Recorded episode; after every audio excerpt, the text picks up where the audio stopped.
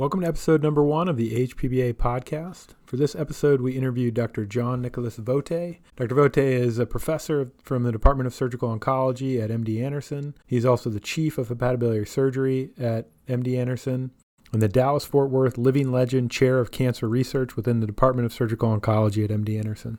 Dr. Vauthey earned his medical degree in Lausanne, Switzerland. He began his postgraduate training with a year of internal medicine, followed by a year of surgical pathology. His surgical training began with two years of training in Switzerland, followed by five additional years at the Ochsner Clinic in New Orleans, Louisiana. He did two fellowships the first fellowship in the Department of GI and Transplant Surgery in Bern, Switzerland, followed by a two year surgical oncology fellowship at Memorial Sloan Kettering in New York. Dr. Vauthey is a prolific researcher with over 560 peer reviewed manuscripts. Dr. Vauthey has been an incredible mentor to the two of us, so we were very excited to do this interview and we're excited to present it as our first episode. Dr. Vauthey is a wealth of knowledge, and we focus on his main area of expertise surrounding the treatment of colorectal liver metastases. Our conversation ranged from Dr. Vauthey's early career and how he found his niche of liver surgery as well as colorectal liver metastases. We then discussed some finer points of the care of these patients with colorectal liver mets. We really hope you enjoy it, and without further ado, here's episode one. Hey everyone, welcome to the HPBA podcast. It's Tim and Tim here, and we're here with a very special guest today, one who needs no introduction, Dr. Jean Nicolas Vauthey, the chief of HPB surgery at MD Anderson Cancer Center in Houston, Texas. One of the more formative mentors for Tim and I, and a very inspiring character for us. So, again, thank you for your time, Dr. Vauthey. It's obviously a big honor for the two of us to interview you. So, the first thing we wanted to start, given this is kind of the Masters series, this is going to be mainly people like you who have been through it and kind of we want to know how you got here. Tell us uh, a little bit of your story, uh, how you started out. You know, give us some perspective of those of us who are junior and just out of training and everything seems a little overwhelming. Hopefully, you experience that at some point. That'll make us feel better about it. Um, but we'd love to hear your story. You know how you got to be where you are at MD Anderson today. If it's overwhelming for you now, it uh, it was overwhelming back then. Uh, uh, we started uh, in a pyramided program at the Ochsner Clinic. You know, uh, um, started 10, 10 and um, finished four. Wow. And uh, there was no preliminary, you know, it was 10 categorical. No, so no 80 um, hour work week either. Right, and uh, but I loved it. Uh, in fact, uh, it was by choice. Um, and I, I, had loved it uh, as a medical student in Switzerland because uh, when we were doing our surgery months, we were um, uh, on call for 24 hours um, every other day for a month when we were on the surgery service. So uh, uh, it was quite an experience. So I liked action, and because I liked action, I thought you know um, an internship, maybe one year or two years in the U.S. would be would be fun and would be exciting. And and I came, and and they, uh, the Ochsner Clinic was very gracious to me. They they gave me an interview in the middle of the year outside the match, and uh, and then uh, I had John Bowen, the, the the program director, uh, at the end of the interview, and he. Um, he, uh, he said, Do you want a job? And I said, Yeah, I'd love to have a job. Report here July 1st, and you start, and uh, you know, you'll be on the probation for one year, and we'll see how you do. So I did that, and um, and then I was very interested in, in, in fact, vascular and cardiac mm. because it was a cardiac and vascular place. And um, towards the end of the training, um, the Ochsner Clinic did the first 10 liver transplantation for free uh, so patients would come from around the world or around the country the night at the Mayo Clinic, and and uh, and I got an interest in the liver at the time. I was thinking of doing um, a fellowship uh, in uh, in vascular surgery, cardiac surgery, but uh, I got a phone call from. Um, from one of my mentors in Switzerland, I was in my fifth year, I remember, chief resident at the Ochsner and he said, "Well, why don't you come back home? Uh, uh, I can get you a job here, a fellowship uh, with Blumgart, and you won't waste your time." And you'll be back in the in the home country. It's gonna be fun. Um, uh, and I thought about it, and and I realized, well, maybe you know, maybe liver uh, has more you know, for me than than cardiac. And, uh, and turned out probably to be true. Uh, I just uh, jumped on this opportunity, got back to Switzerland, was with, uh, with Professor Blumgart, was a very funny guy uh, back then. And, um, and he, he liked me a lot, put me in charge of ICU. And, uh, but after a year and a half, I said, well, you know, there's not enough action. Switzerland is a small country, there's not as much to do. And um, I had the opportunity to go to Memorial. So I did two years there. And then I landed my first job um, um, as a faculty after I finished at Memorial at University of Florida. And uh, I was there uh, with Ted Copeland, very gracious person. Um, interview me, um, I remember, in an outdoor cafe was in, in, in March or April in Gainesville. And, uh, and, and, and after that, he said, I thought I would do something very European. And, and he, he, uh, he hired me. And uh, in fact, I inherited the, the practice of Kirby Bland, who was vice chair in Gainesville, had left, but he had this big practice, and he said, you know, you're going to inherit this practice, uh, which which was a very uh, uh, very busy practice, uh, uh, but didn't give me Dr. Bland's office. He gave me Dr. Bland's Dr. Bland's secretary's office, and I ended up in that small office, and um, and I. Um, I wanted to focus on GI. So I, uh, I had um, a few ideas, and uh, uh, I really, first thing I wanted to have was a conference where we could present GI cancer. There was a breast colorectal cancer conference, but um, uh, not a GI cancer conference. So um, I would book a lot of cases, GI colorectal cases on that breast colorectal, and finally, the breast surgeons requested a separate conference. so I got a, a conference where I could I could present the cases and the good news for that conference is that it was next to interventional radiology. And here um, I was very fortunate to, um, to work with a star of uh, interventional radiology, Dick Hawkins. I don't know if you've heard about the Hawkins needle, the fish hook for breast biopsies. You've seen the fish yeah, hook for breast biopsy. Yeah. He was the it was the Hawkins needle. So he had invented this needle, and uh, and he, he was interested in everything, in in uh, in interventional radiology. And he was very happy to see me coming early. He was coming early in the morning, six thirty. Mm. Everybody predicted failure because it was at six thirty in the morning, the conference, and. Uh, and interventional radiology was there, and um, we decided to, to work together to collaborate. Uh, and one of the um, um uh, fruit of this collaboration was uh, portal vein embolization.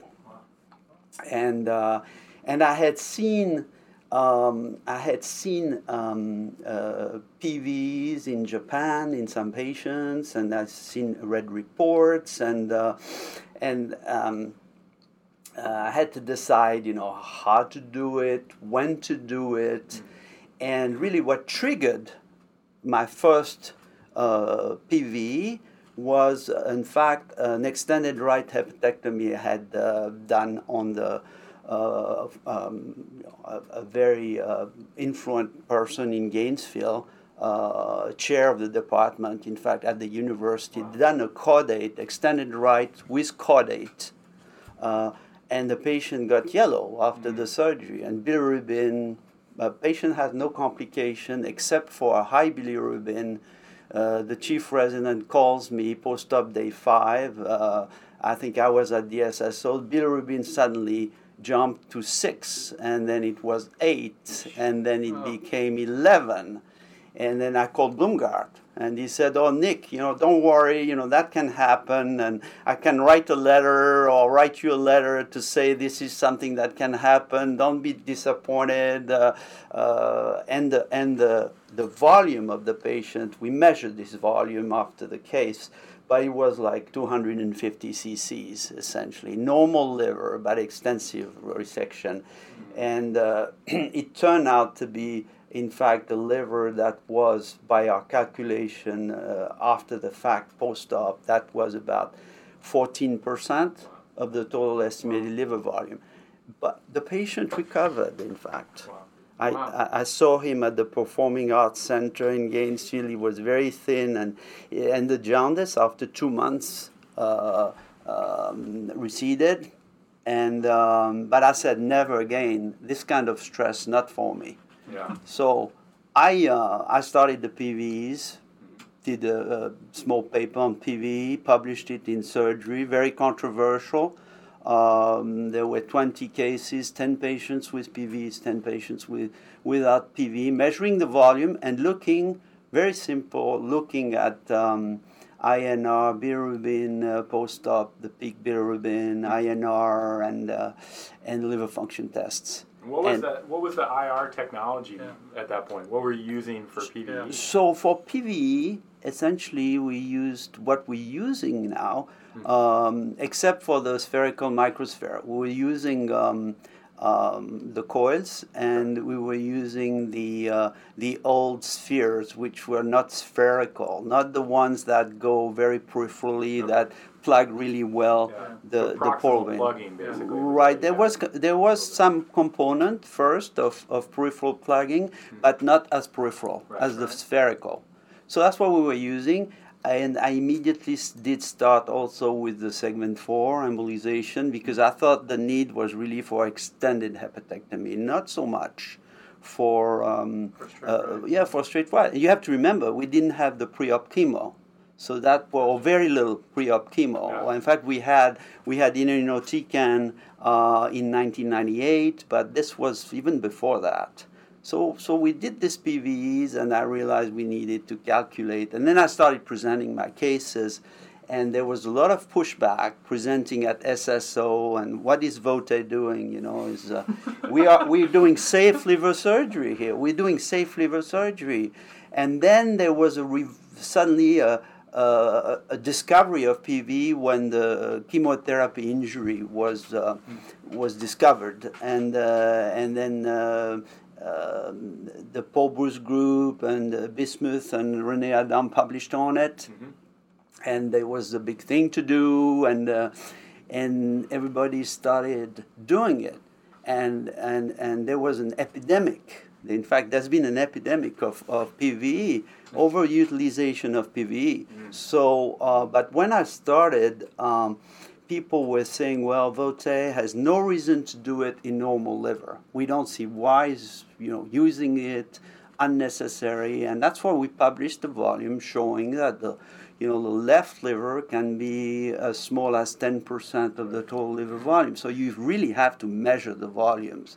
Back then, the the PV was done uh, wa- was done in injured liver, in partially fibrotic liver in Japan, sometimes in cirrhosis, and and basically uh, PV was done, and uh, the Japanese would look at the CT, or the French at many centers would just look at the CT, say, okay, it has grown, but there was no real measurement, and uh, and and the, the Japanese started measuring and proposed 40% future liver remnant needed for any resection.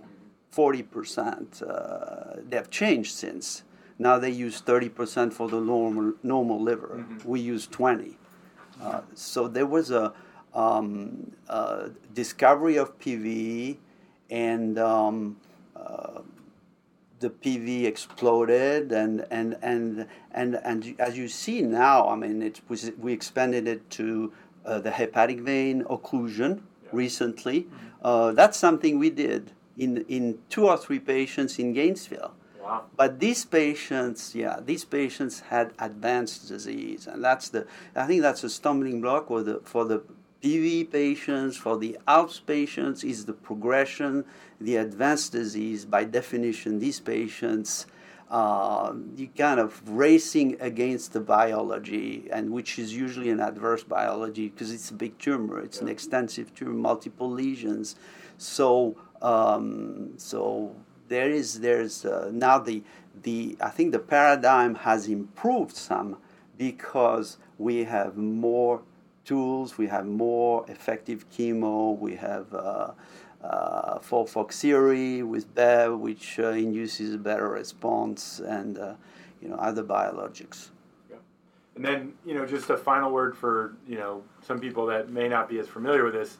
Now we use KGR too. So how did you how did you guys get to that point where it wasn't just about the final FLR, but actually how much change uh, so, so I remember a case um, that was done um, here at this institution where we did an extended right hepatectomy because we had this cutoff of 20% and did an extended right hepatectomy. It was a two stage surgery. The second stage, uh, with a, a, future liver remnant, had had increased from 18 to 22 percent. Mm. And we said, okay, well, we above 20 percent. Right, yeah. Well, we fine, and we did it. And then there were already some uh, nuclear medicine paper trying to quantify the, the remnant. And I said, this can't, you know, that's, that's not good. That's, you know, that the, these cutoffs, know, 20%, 30%, 40%, uh, not good. So um, uh, our first uh, idea was to use the degree of hypertrophy. So we said, okay, we have to have at least 5% increase. That was the first paper. And then I, and then thinking about it, I, I thought this is not really dynamic. So I was sitting uh, uh, here in this office with one of the postdoc fellow reviewing cases, and suddenly I said, "But you know, how many weeks since the PVE?" And then I thought this was important, you know, over time, and that's that become speed of regeneration, which is a functional, really, it's a functional measurement. Yeah. So it became a functional measurement derived from volumetry. And, uh, and I still think that's the measurement that's the most useful now. Now it's being used. Now, KGR, the name KGR has been uh, perverted in a way because it's used in ALPPS, but uh, what we did with with with with with our um, with KGR, we, we we used it to um, and looked at the endpoint, uh, hepatic insufficiency, uh, uh, and we used it um, because it was a good endpoint predicting poor outcome. But it's, if it's used in ALPPS procedure, it does not predict outcome. It's extremely high in ALPPS, yeah. but there's no data I know of that's uh, predicting outcome in ALPPS. And it's been used also um, not only divided by the number of weeks. Uh, you know, we have a KGR that's we define as two percent or more as safe. But if you look at other papers, recent papers on combined hepatic vein and portal vein embolization, they uh, they have um, high KGR, uh, but they uh, they divide by the number of days, or, or they use as a as a they don't use the um, uh, the degree of hypertrophy as a numerator, but they use um, uh, a median hypertrophy. Not the degree of hypertrophy. So I don't know really what this means. Yeah. So you have to be careful with that number. Right. right. So um, I find these stories so incredibly, uh, so incredibly interesting and enriching because to hear it, you start from literally a single problem and take it through an entire lifetime and career to something that everyone is applying in their practice on a daily basis. So, for someone who's seen it all and been through it all, what do you think is next for patients who may have inadequate volume? Um, or patients with advanced bilobar disease trying to get them to resection? I think you have to, to, to control the biology better. Mm. I think it remains the major stumbling block. Uh, control the biology. If you don't, uh, you're gonna have uh, dropouts like transplantation. It's the same thing, you know, for HCC and transplantation. You know, they look at the biology, whether you know whether or not they recognize it by using you know size and number, but you have other papers that look at uh, differentiation of the HCC, and now we're using the PET scan for for uh, predicting HCC uh, outcome. Um, I think uh, I think if you can induce a response and a stable response, not only a response the downsizing, but a response that's durable. You have diff- you have sometimes response with the best um, um, chemotherapy agents like FOLFOXIRI and even adding Bev that cause downsizing, but um, you wait a few weeks, three weeks, or four weeks, uh, or five at least if you have Bev, mm-hmm. and and the tumor regrows. Right and uh, so we still don't have the best control of biology. I mean, I think that trying to control biology has always been an Achilles heel for tumors in the liver because the the the first response would be to give more therapy, but unfortunately the liver can't tolerate much more therapy as the ones we have. So do you think that it's a fo- a function of better selection of patients, or do we need a whole paradigm shift for, for therapies for these diseases? I don't think we. I think the. I think the paradigm is good. The paradigm now is, is you know, peri-op chemo. Right. I don't call it neoadjuvant. I call it peri-op, pre-op and post-op. Mm-hmm.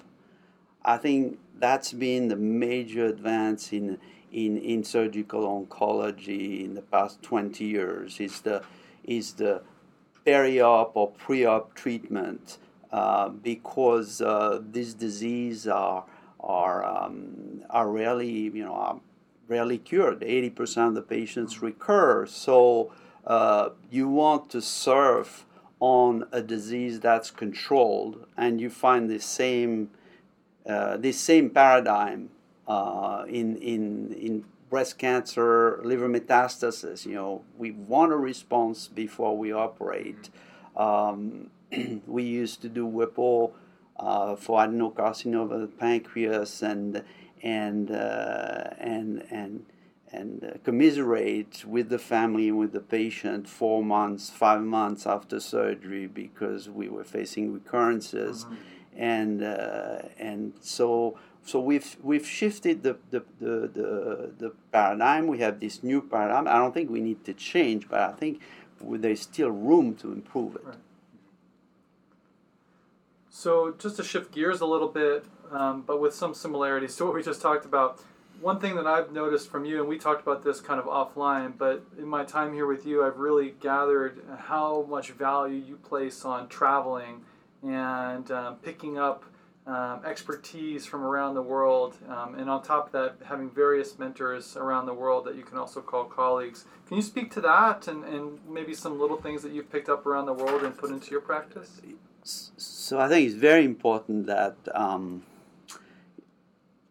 you travel, uh, not only uh, during training but after training, and and and it requires some patience and it requires a specific time dedicated to that. Uh, I was very fortunate to travel with a secondary purpose as a young faculty when I was in Gainesville, my first five, six years uh, um, after finishing fellowship, um, because the secondary goal of the of the trips uh, I, I, I, did at the time, I did I did three or four trips that were eye opening the secondary goal was to uh, uh, work on the new staging for hepatocellular carcinoma. So I would go to these places with a, with a, a friend, uh, a pathology friend, Dr. Greg Lauwers, who was with me at Memorial and, and went to Gainesville with me, and mm-hmm. he would review slides and we would review charts uh, uh, in different countries, in Paris, in in Kyoto, Japan. Uh, we went to Mayo Clinic also. Would spend a week there and be in the OR some, uh, review slides, uh, work on HCC, and um, and I remember uh, uh, changing my my uh, my technique at the time, um, going from crushing clamp to CUSA because I saw the use of the uh, ultrasonic dissect in Kyoto, Japan, and and also in uh, in Paris. So that was uh, I thought that was eye opening, and and uh, and use of the Pringle, use of the Pringle always, mm-hmm. virtually always. Um, even uh, in some cases in, in living related uh, liver transplant. I saw living related liver transplant in, in Kyoto, Japan, would uh, scrub on it and, um, and uh, scrub on the donor operation and, and, and so the meticulous approach and also the, the use of stay sutures for exposure, which, which we, we still use. So, so I've learned these things um, essentially um, traveling, uh, looking at what was done, uh, management of a practice. I learned a lot from David Nagorney at the, at the Mayo Clinic, a wonderful uh, example of how to manage efficiently a practice. I think, you know, to feed off that, there's been all these techniques and things that you've picked up throughout your career. How do you approach that when something new comes out? Um, what's your means test? How do you make that decision? Is it just a gut feel of whether you think you should adopt it? Do you try out new things and then kind of discard the ones that don't seem to work? How do you approach that that decision? So you have to be willing to try, but uh, I'm often reluctant to try. Mm-hmm. Uh, like uh, the saline cautery.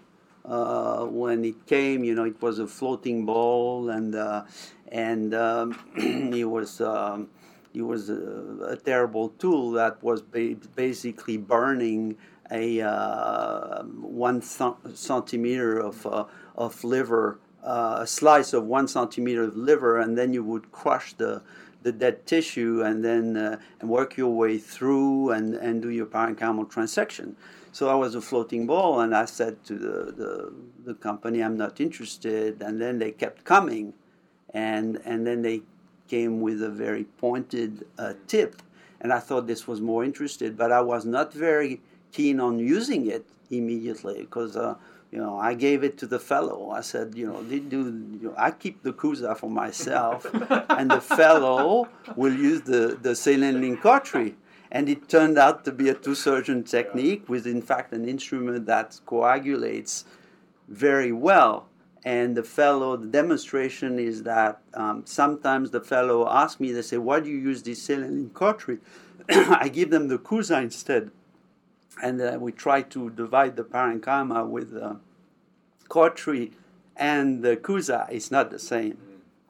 So uh, that's a, a, good demonstration. Yeah, yeah. So obviously one of the one of the pieces of practice for patients with colorectal liver metastases that um, has named synonymous with your entire career is um, the RAS mutation and measuring patients' biology um, and their response to therapy based on their individual tumor biology. Can you speak to how you realized that and came to um, investigate the value of knowing patients' RAS status and now beyond?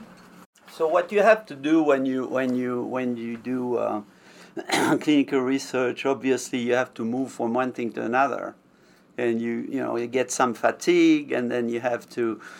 we moved from PV to chemotherapy associated hepatic injuries. We described steatohepatitis. Uh, and then response to, uh, to chemo. And then, uh, then you see uh, examples of great response to chemo, and you wonder, you know, what's, uh, you know, why do you have this great response to chemo, like the cystic response we described with, uh, with bevacizumab um, uh, and CT scan, the, pa- the tumor becomes cystic, uh, dark, and and so we we uh, moved to the mutations um, because uh, I had the opportunity. Well, I had a um, I received the Patient Care Award uh, from MD Anderson. Um, it was like 15 years ago, 30K. And uh, you have to use it for research. It's an award, but they make you use it for research. And uh, at the time, um, there was um, um, there were new uh, machines, uh, automated PCR machines available. One was a Sequenom, and it was um, uh, evaluating 20 mutations.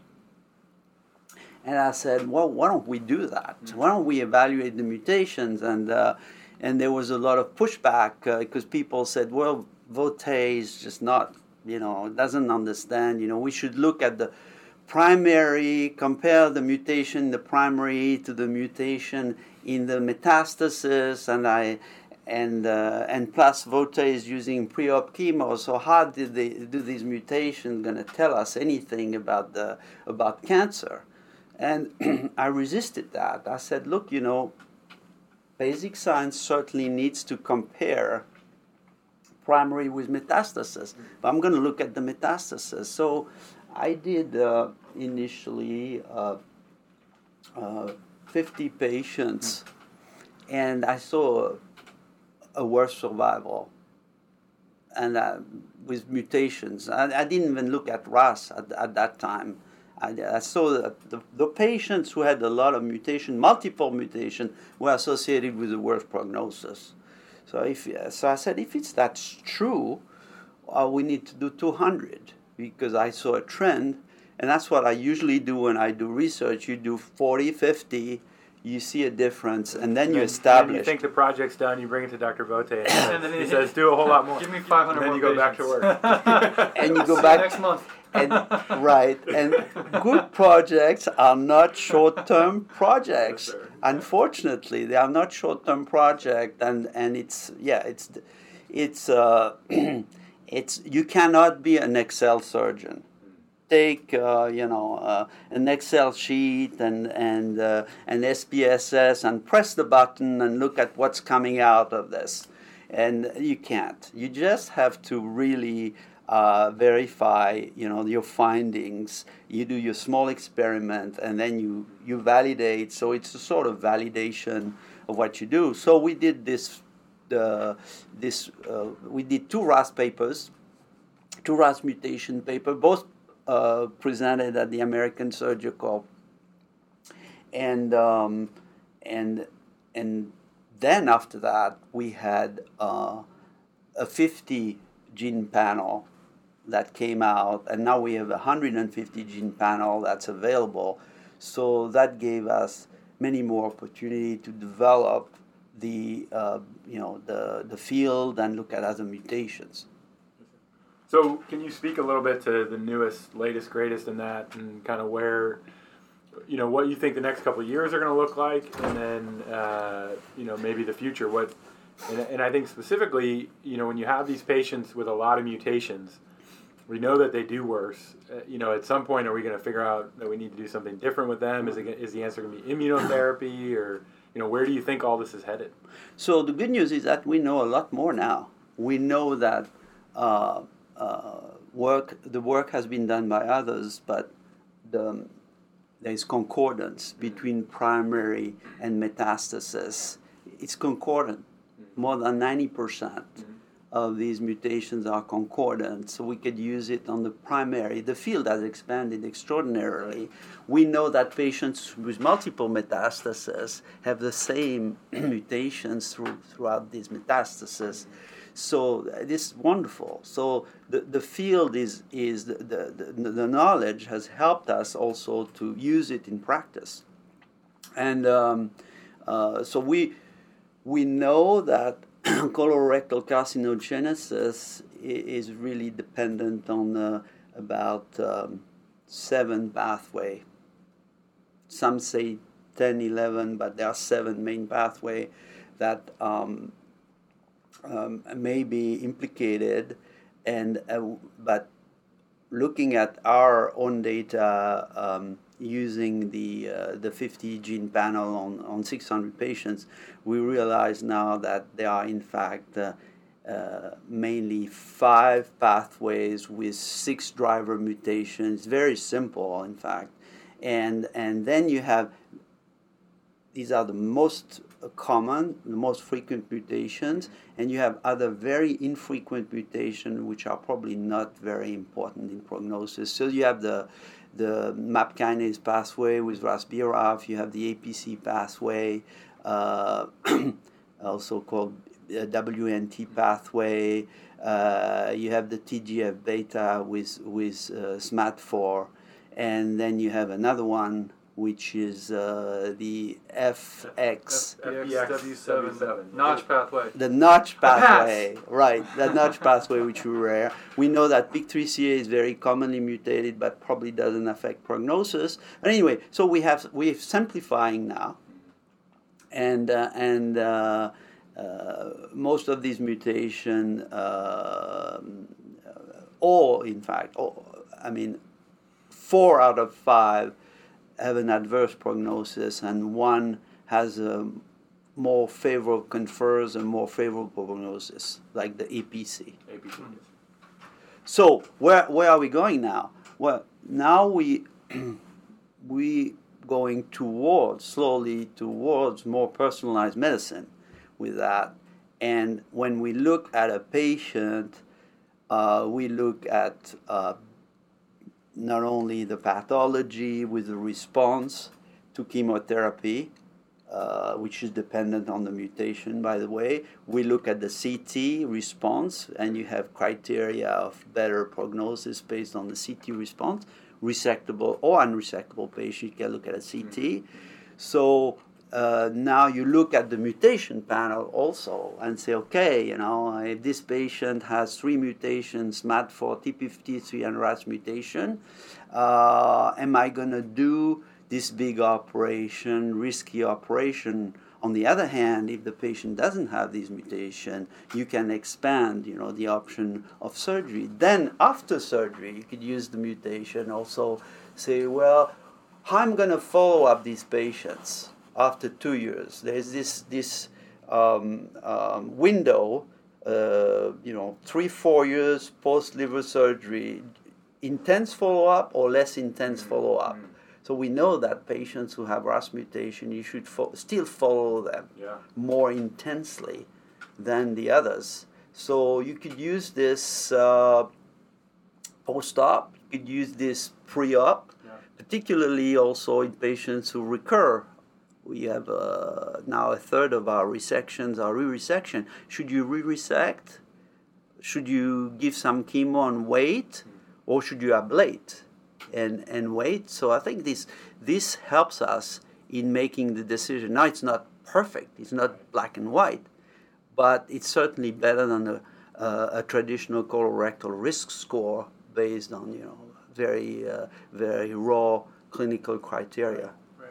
But do you think that, that most centers should be checking these NGS panels? Like, you know, where I am now, we get KRAS on everybody, and I've been trying to push more and more for these panels. But, uh, you know, the, the broader world, I don't think is doing these. And do you think that, you know, we should be shifting towards most patients getting these panels to help make decisions in metastatic disease? I think you should you should at least have RAS BRAF and, and know whether the patient is microsatellite stable, unstable. Sure. These are the three basics sure. you should always have.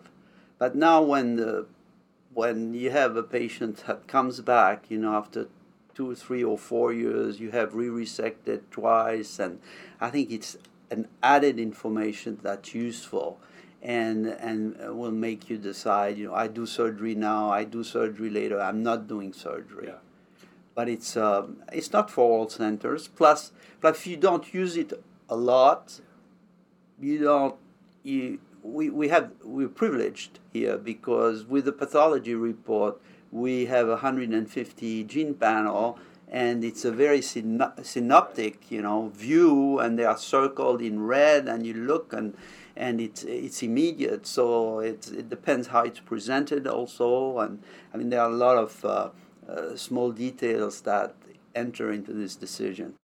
So, moving on to the next question, the next thing we wanted to ask you about is just your general approach to a patient with bilateral color, colorectal liver mets. So, run of the mill patient that comes to see you with mets on both sides, how's, what's your approach? How are you applying one stage, two stage, PVE, all these different things So this is kind of for the general listener, the uh, HPBA member out there who gets a patient with uh, with a patient with colorectal liver mets and they have bilateral disease. How do you approach that patient? How do you make your decisions? So I think patients should be evaluated, um, um, seen by a surgeon or uh, early on, very early on, before any chemo. Before any chemo, for for you know the benefit of the the evaluation, the the, the evaluation, because um, response is unpredictable. Mm. And unless you have a Swiss cheese or I mean a disease that's the liver that's riddled with metastasis, you, you, you never know. So I think it's important. Plus, um, the quality of the imaging is important at the beginning. Um, if you start doing an MRI after two months of chemo and you haven't done uh, similar imaging pre chemo, you don't know what you're doing.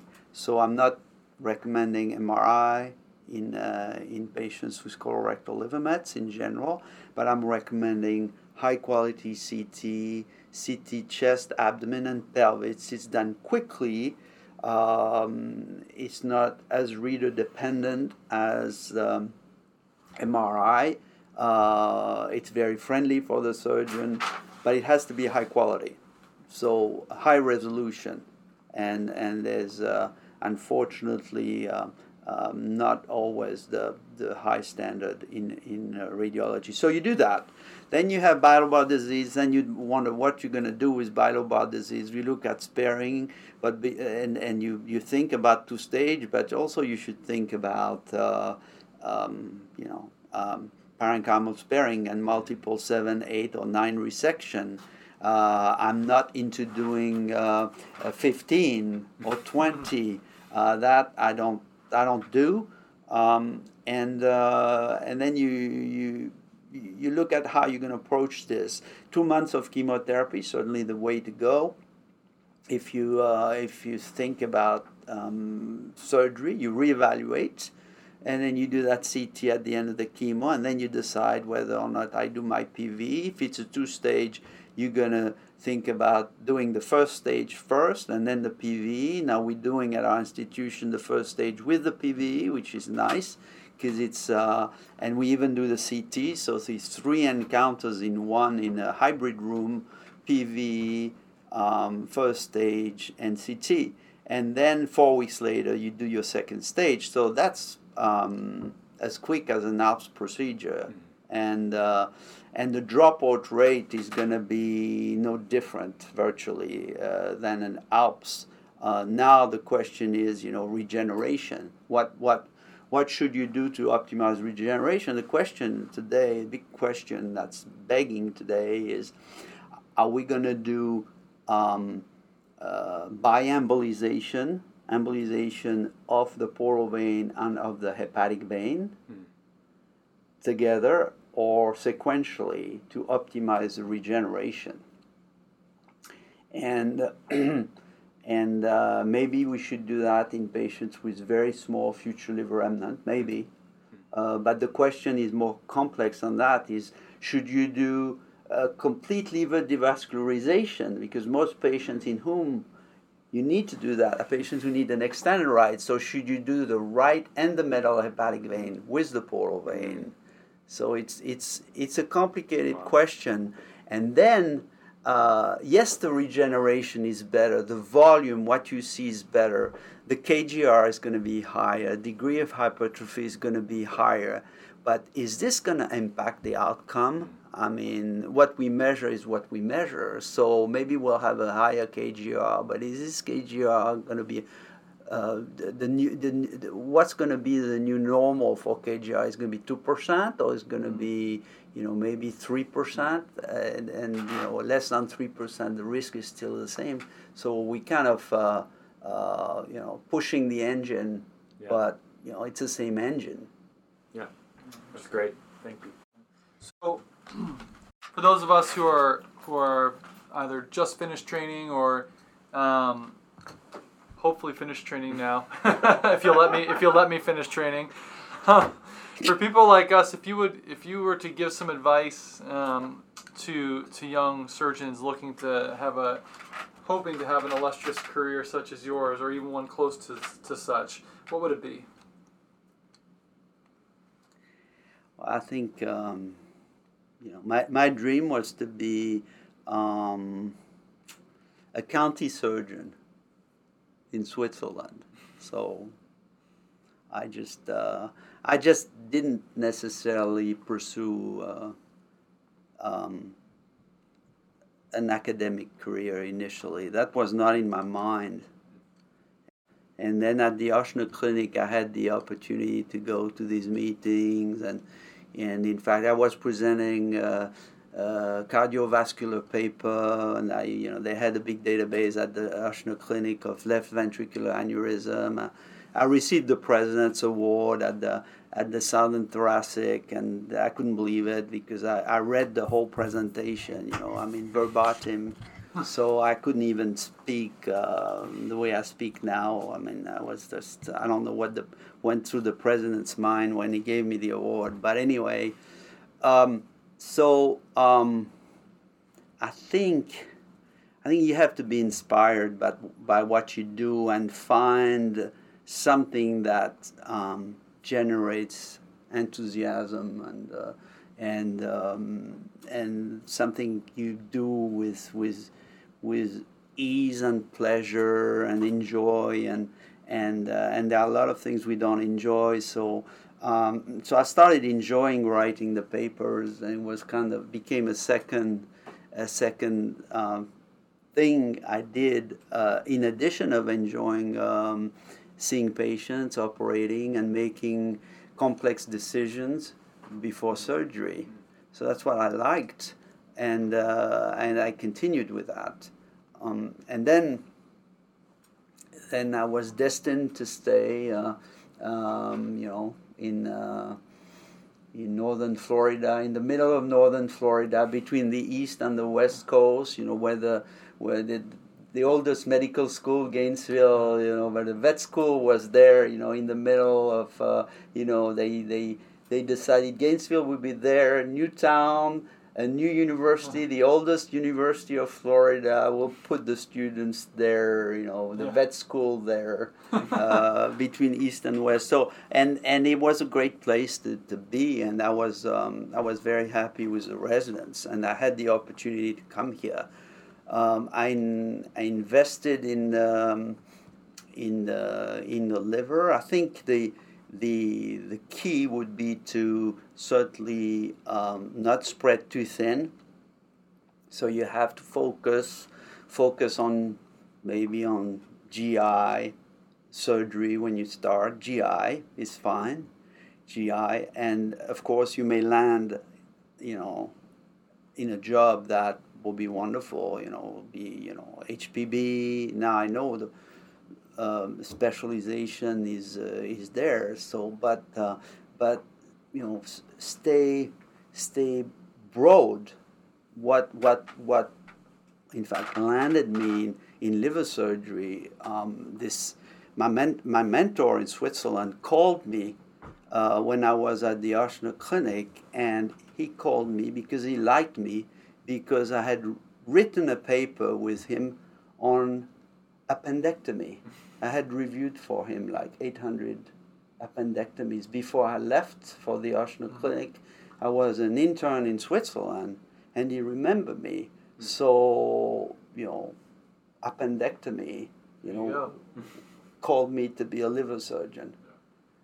I saw you your first your first PubMed reference was on uh, an epidemic of botulism. Botulism. So that was another thing. I thought that was very funny. Botulism. That was another thing which was interesting. My professor of surgery in Switzerland, and my mentor was with him, uh, who called me back to Switzerland with Blumgart.